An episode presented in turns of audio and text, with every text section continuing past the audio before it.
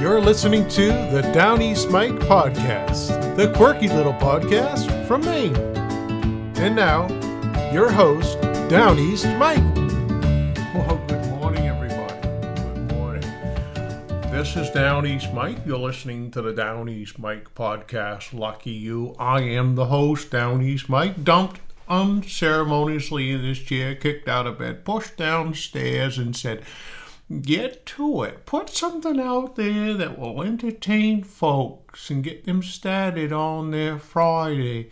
So when they're out and about and kicking about the stores and the retail shops and the factories and the streets and byways and coastal waters of Maine. So when they're out there, they've got something to think about other than their day ahead. They can muse on things that Down East Mike told them, and they can speculate and ruminate and all that stuff. We've had some fun times already. We have so many more ahead of us. Now, we should start off with our disclaimer that some of this is whimsy, some of this is true, and the interpretation of it all is entirely up to you. This is Friday, April 22nd, 2022. If you need to be reminded of what year it is, because many days I certainly do. In today's episode, we have a Maine judge who's affirming that the intertidal zone belongs to private property owners. They're the ones that want to get, uh, they're the ones that want to, you know, claw back their clam ownership, apparently. We'll get to that story in a minute. Also, on this day, there were torpedoes in the Portland Harbor, and Cuba blockade began. began and this was in April 22nd, 1898. Oh, how times have changed. Somewhat concerning today, we don't have a Maine mammal of the moment, but we do have a bi weekly bird. So we're going to have a bird of the day. And that is something actually to look forward to at the end of the podcast. We'll get to that bi weekly bird. Our word of the day is cynosure or cynosure. And this is C Y N O S U R E. The definition is the northern constellation Ursa Minor, also the North Star one that serves to direct or guide, a center of attraction or attention. Uh, here we use it in a sentence. They have turned an eyesore into a cynosure. His rapidly increasing wealth has made him a cynosure in political circles. Did you know? Category Ancient mariners noted that all the stars in the heavens seemed to revolve around a particular star, and they relied on it to guide their navigation. The constellation that this bright star appears in is known to English speakers today as Ursa Minor or the Little Dipper, but the ancient Greeks called it the Kynosura, a term that comes from the phrase meaning dog's tail. That word passed into Latin and Middle French, becoming cynosure. While English speakers adopted the term in the mid 16th century, and then they used it as a name for the constellation and the star, which is also known as the North Star and used to identify a guide of any kind. By the early 17th century, Cynosure was also being used figuratively for anything or anyone that, like the North Star, was the focus of attention or observation.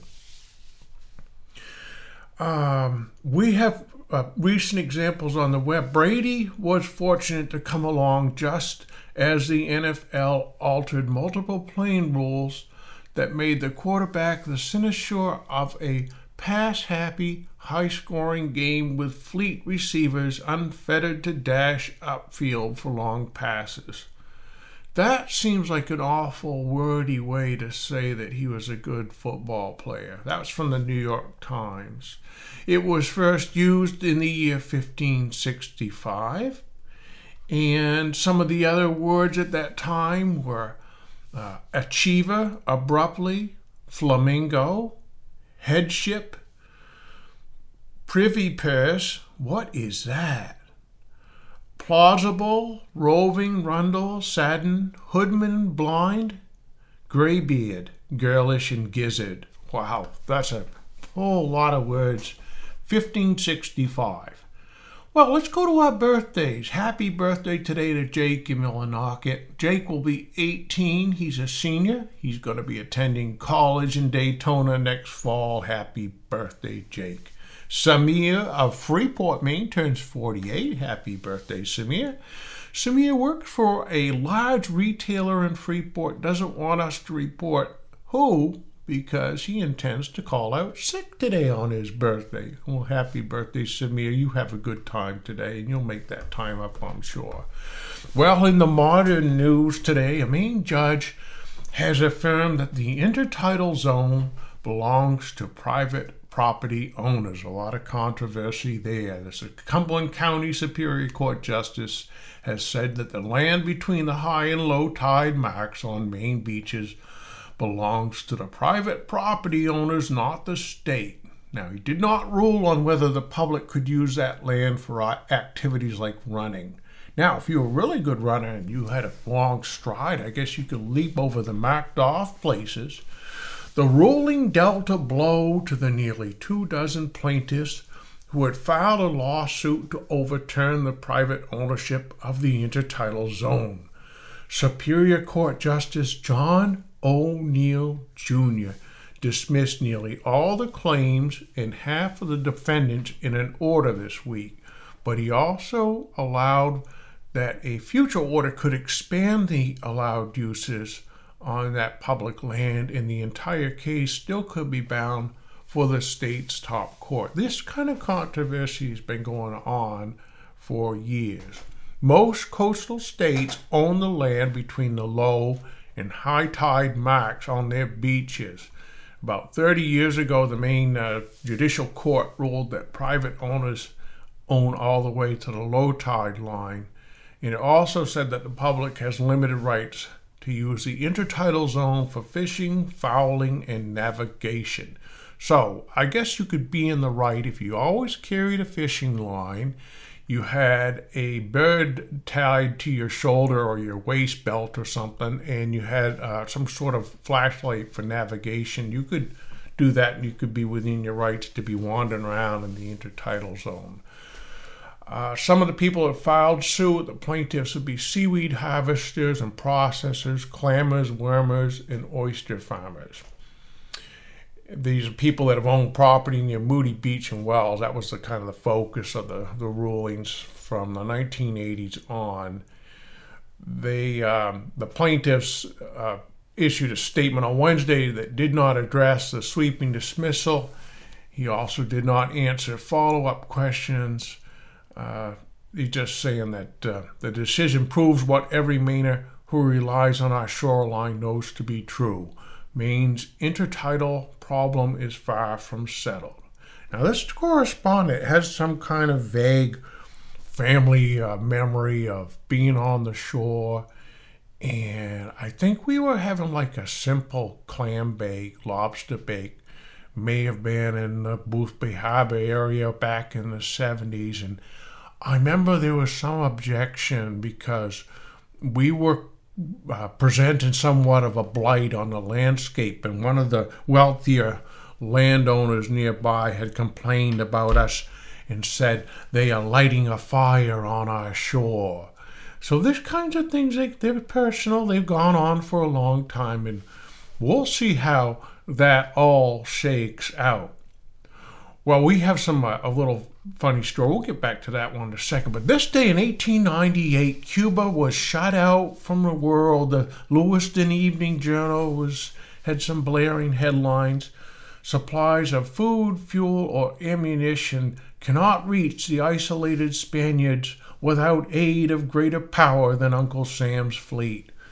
Another headline Captain Sampson holds the key to Havana's front door. Uh, president, this would have been McKinley, President issues a proclamation announcing to the world the blockade of Cuban ports and the volunteer bill becomes a law at 2:35 p.m. today. A call for 100,000 volunteers to be made immediately, probably Saturday morning, this day in 1898.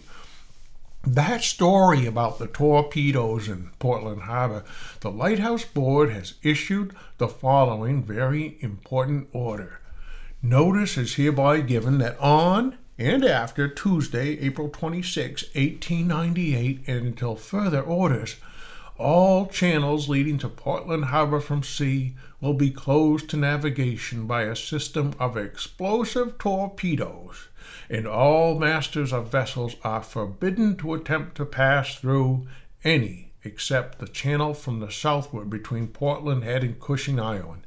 In using this channel, caution must be exercised and then they go on to give some instructions black and white perpendicular striped spar buoys one quarter of a mile apart on a line of bearing blah blah blah and at night being abreast of portland head light you basically you don't want to hit these torpedo buoys okay folks in these forbidden passages all buoys will be removed and it would be extremely hazardous hazardous to attempt to pass through them and that was by the lighthouse board Thomas Perry. I think my great great grandfather was lighthouse keeper Wood Island Biddeford at the time.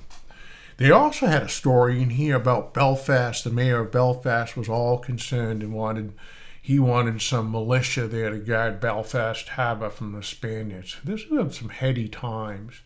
They were going to test the five guns at the Portland Head Battery, be tested on May 2nd. Two United States officers came to Popham Beach on Thursday for the purpose of making arrangements for the fortifications at the mouth of the Kennebec. The Bath Times says it has been decided not to adopt the plan of mounting the big guns on the sand, but give them a position on the high ledge between the fort and the barn north of the sergeant's house. From the position selected on the ledge, the guns will be able to cover the entrance to the river in excellent shape. It is understood that 40 men will begin the work of moving and mounting the guns and erecting fortifications immediately. The Eastport Brass Band, so important when you're fighting a war to have a brass band nearby. The Eastport Brass Band of 18 members by a unanimous vote have tendered their services to the government through Governor Powers. You need that brass band. On the train, oh, another story here. On the train which reached Bangor from St. John, New Brunswick, Thursday, were eight or ten young men from New Brunswick who were going to Augusta. They were hoping to find a chance to enlist and help liberate Cuba. On the same car was a soldier lately dispatched from the garrison at Halifax, Nova Scotia, who informed a reporter that all British troops were hoping that England would turn to and help the United States against Spain. They were really geared up to have this battle. We found a cute little uh, story in here that we thought we should relate from 1898. Uh, injured pride at the loss of a prized mustache. This is from San Francisco. Not less than three inches in width and six inches from tip to tip it was removed from the plaintiff whilst he was asleep under a hot towel in a barber shop. And this lawsuit had been filed, found out today in a suit for $290. It's filed in San Francisco Justice Court. The suit was brought by James T. McGuire of Bakersfield Golf and Country Club against Henry Jacoby, the barber. And the complaint set forth that as a result of the said mustache having been wilfully and maliciously shorn from the face of said plaintiff, said plaintiff has materially decreased in his personal appearance before the public. His younger children are not able to recognize him, and the plaintiff has extreme difficulty in being recognized at banks, restaurants, garages, golf courses, and other places where plaintiff has business. So that's why, and it occurred to me as I was reading that story, that occurred to me, that's why I have such little public recognition because my six inch mustache was shaved off a few years ago, so now my younger children don't recognize me either. Let's get back to our war story because this kind of goes on and on and it's so exciting. The National Association of American Homing Pigeon Fanciers of the United States, whose headquarters are in Baltimore, has offered its pigeons, numbering 40,000 birds, to the Secretary of Navy. These will be used in case of war as a means of communication between warships at sea and the government. Uh, Edwin Baker, the president of the association, says that the birds are already being put into training and in a short time will have recovered from the winter stiffness and be ready for active service. In the event of war with Spain or any other maritime nation, a great cause of anxiety in official circles will be difficulty of communicating with the warships or squadrons at sea out of reach of telegraph and also in places where sending of dispatch boats will be impracticable. Means of communicating a naval battle or other important information by established methods under such circumstances will be totally lacking, and the naval officers in the government might be placed in a dilemma on this account. The only known method of communicating between such unconnected points is by pigeons. By this means, the result of a battle two or three hundred miles at sea could be learned in a day. Wow, tremendous. Uh, we looked at the history.state.gov uh, website, a little bit of uh, filling in the de- missing details on that uh, Spanish American conflict. The Spanish government rejected the U.S. ultimatum and immediately severed diplomatic relations with the United States. McKinley responded by implementing a naval blockade of Cuba on April 22nd and issued a call, they're saying, for 125,000 military volunteers the following day. That same day, Spain declared war on the United States. U.S. Congress uh, voted to go to war against Spain on April 25th. The future Secretary of State John Hay described the ensuing conflict as a splendid little war. The first battle was fought on May 1st, Manila Bay, when Commander George Dewey's Asiatic Squadron defeated the Spanish naval force that was defending the Philippines. Kind of goes on and on there. Uh, after isolating and defeating the Spanish army garrisons in Cuba, the U.S. Navy destroyed the Spanish Caribbean Squadron on July 3rd as it attempted to escape the blockade at Santiago. Uh, on July 26, at the behest of the Spanish government, the French ambassador in Washington, Jules Cambon, approached the McKinley administration to discuss peace terms, and a ceasefire was signed on August 12th. The war officially ended four months later. So that was the Spanish American War. We found a nice little advertisement on this same edition. I have just arrived with a car of Kansas horses. Am at Curtis's Stable, Middle Street, that's Ben Lewiston, opposite the square. Some large draft, medium farm, and grocery horses, and some fancy drivers and four nice saddlers. So you'd be a little bit late to the party, but and you you know you definitely missed it, but they did have some Kansas horses for you to look at. Some of the other ads at that time, the Maine steamship company, New York Direct Line, Long Island Sound by Daylight. Three trips a week. The steamships Manhattan and John English alternately leave Franklin Wharf Tuesday, Thursdays, and Saturdays at 6 p.m. bound for New York Direct. They returning Tuesdays, Thursdays, and Saturdays at 5 p.m.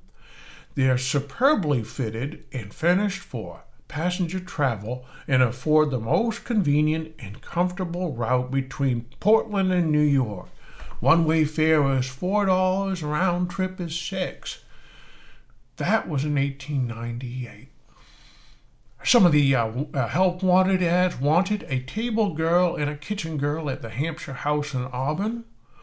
Here's another one wanted man and wife without children or single woman, a woman to work in my family, and a man to work upon my farm. To experience help, I'll pay good wages. That was Ferd Penley in Auburn was looking for a little hired help there. Uh, they were looking for a pantaloon maker. None other need apply. You must be experienced, and that's Fred White in, in the city, 125 Main Street. So we had one, one other one here. Uh, all persons to know that Ward Brothers at the Auburn Stove Foundry do all kinds of nickel and copper plating with reasonable terms. We found this story about a great commotion in the water a mile or so offshore, noticed by people on the beach near Saco on Thursday. It was at first thought to be caused by a submarine. This proved to be incorrect, but it was warned nevertheless the commotion proving to be caused by a monster school of pollock chasing a school of fish. In a few minutes from Whalebone Rock to shore was packed with fish. Some of them came up high on the beach, and the lifesavers captured about 50 of them. Now, I, I read once that uh, when the uh, when the colonists were first settled in here in America, the, there, was, there were so many big lobsters that they were they were getting like three foot lobsters that would come right up on shore. They're probably hundreds of years old. That was before they were actively lobster fishing. Well, let's see. We had a Bertha Stone. She was three years old. She was unfortunately was struck by an electric car on Thursday, 1898. One of the rear wheels uh, went over her left leg and very much injured it. It's reported that the motorman was in no way responsible. The child, with two others, was standing in the street watching the car, and just as the forward platform passed the group, it said that the Veneta Stone child made a dash for the car with the result above reported. Car number 16 also ran over the brown boy about a year ago. A lot of trouble, these electric cars. We have a story from the Rockland Courier Gazette. This is a little more modern, but we had to throw it in because it was a good one. St. George Police Chief Merrill Mincy Jr. was tucked away in a cul de sac watching the passing traffic the other evening, just listening and, observing, ready to roll if a hot shot rolled by. This is in the 60s. A car showed up moving along, but inside the limit. What caused Mincy to hit the starter was the fact that the passing car was running with one dead headlight. Just as the car was passing the hideaway slot where Mincy was parked, he took his eyes off the road area for a second to turn the ignition key. But there was only one car out there, even if he didn't see its make or color, and he went after it. Two miles down the road, he caught up to it, and it was a state police cruiser with Trooper Charles Fulborn at the wheel. Mincy, all smiles, was all set to write out an equipment check notice, one of those 24 hour cards the state cops are hitting all the rest of us with, when Philip Brown said for Mincy to hold it for a moment. The trooper then literally kicked the front fender and the headlight came on. But is it legal? That's from the Courier Gazette. That's a cute little story.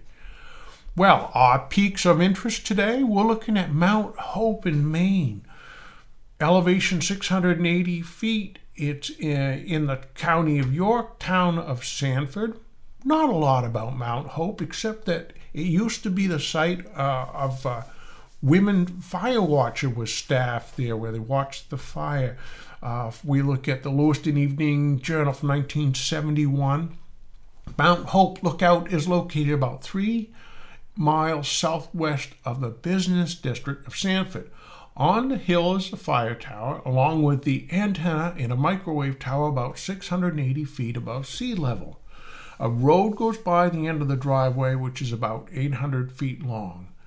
The Mount Hope Lookout was started in, in 1963 and replaced the Ridley Hill Tower in Shapleigh, which is located about six miles northwest of Mount Hope.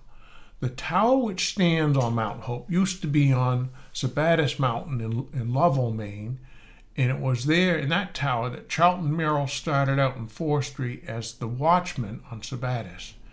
He continued with the forestry service for many years, most recently as the boss of District 1.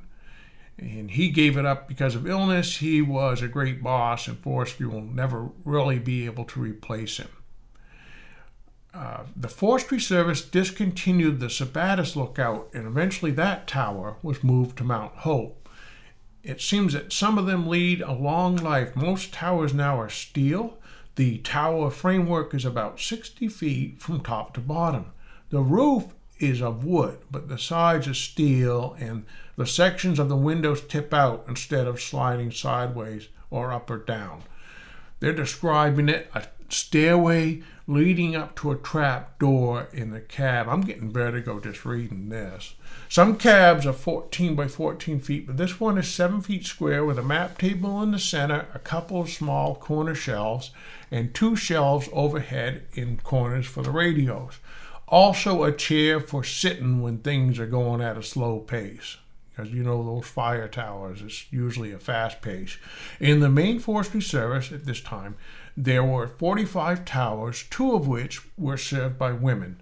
Miss Anna Woodward, who entered the service in 1964 on Mount Hope Lookout in the organized towns area, will return this April for her eighth consecutive year. Over the years, several women have worked on the tower, some only a year, others longer. Uh, Anna says, My father worked as a forest ranger for the state since 1948, retiring a few years ago. I guess I have an inherited fire in my veins. He had tried to talk me into taking a tower job when there'd be an opening, so in the fall of 64, I agreed to help out when someone wanted to get through, and I've been here ever since. And Anna describes her days as starting in the spring when the snow goes and the fire danger begins. And in the fall, it depends on the weather, such as fall rains or snow, and a drop in the fire danger. We usually figure on going to work here in the southern part in the spring, sometime around the 1st of April, finish up in the fall in November. My tower day begins at 9 a.m. and ends at 6 p.m. And of course, sometimes we're asked to go to work early or stay later if there's a fire going in our area or if the fire danger is high.